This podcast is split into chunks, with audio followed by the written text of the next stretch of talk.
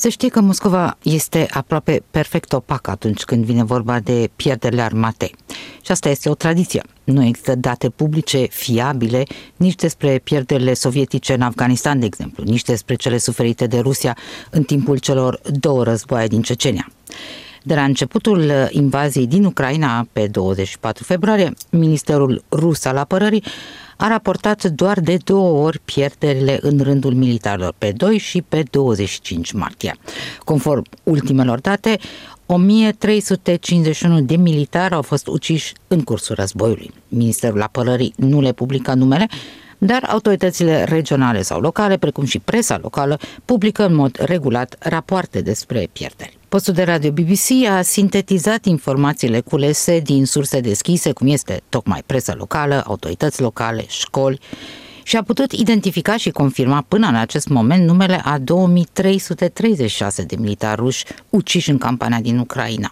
Este un număr aproape dublu față de cea mai recentă cifră a pierderilor comunicată de Moscova. BBC, ca și paginile regionale ale redacției postului nostru de radio în limba rusă, Radio Svoboda, toate își bazează analizele doar pe rapoarte care conțin informații specifice despre decedat, inclusiv numele complet și rangul și, dacă este posibil, locul înmormântării. Cel mai adesea morții sunt raportați de autoritățile locale, cum spuneam, sau de instituții de învățământ și, desigur, de rude. Dar unele pierderi nu sunt raportate public, așa că listele compilate de jurnaliști sunt oricum incomplete. Andrei Șari, directorul redacției de limbă rusă Svoboda de la Europa Liberă, apreciază că numărul real este cu siguranță mult mai mare, dar nu atinge nici dimensiunile pierderilor despre care vorbesc sursele ucrainiene.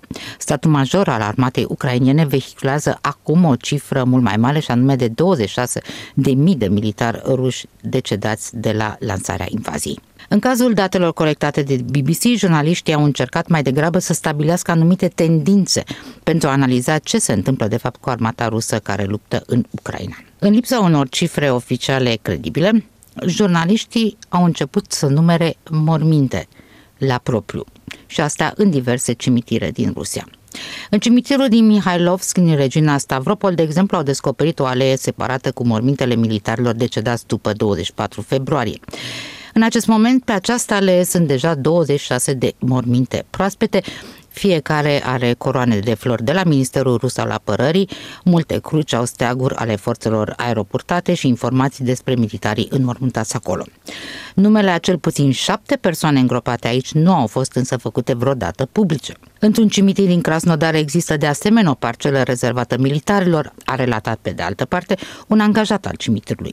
Aici au fost identificate mormintele a cel puțin 11 soldați și ofițeri care ar fi putut muri în Ucraina. Din cei 2336 de militari ruși morți și identificați de jurnaliști de la BBC, 443 sunt ofițeri, de la sublocotenent până la general. Reprezintă cam 19% din numărul întregului personal militar din lista pierderilor confirmate ale armatei ruse.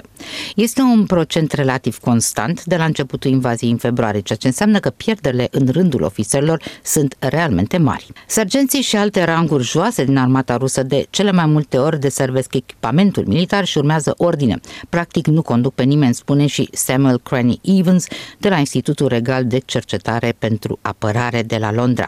Asta înseamnă că ofițerii sunt nevoiți să fie foarte activi pe linia de front, prin urmare, ofițerii ruși sunt mult mai expuși în bătălii decât ofițerii din alte armate ale lumii, mai spune Queenie Evans. De asemenea, ofițerii ruși trebuie să-și asume riscuri și să petreacă mai mult timp în zone periculoase din cauza problemelor de comunicare, mai îndotează expertul intervievat de BBC. O altă tendință remarcată de jurnaliști de la BBC este că majoritatea militarilor căzuți în lupte și identificați provin din regiunile sărace, dezavantajate ale Federației Ruse. Cel mai adesea pierderile sunt raportate din Dagestan, Republica din Caucazia și din Republica Bureatia, din sudul Siberiei. Sunt confirmate doar trei decese de militari din Moscova, deși locuitorii capitalei reprezintă aproape 9% din populația Rusiei. Armata este un angajator important pentru locuitorii din regiunile dezavantajate, unde este aproape imposibil să găsești un loc de muncă plătit decent. Un contract cu armata oferă însă un salariu stabil și siguranță, explică profesorul Natalia Zubarevici, expert în domeniul dezvoltării socioeconomice a Federației Ruse. Este documentată și moartea unor militari care vin din alte țări și regiuni ale fostei Uniuni Sovietice, cum ar fi Tajikistan, Kyrgyzstan sau Osetia de Sud, regiune separatistă din Georgia.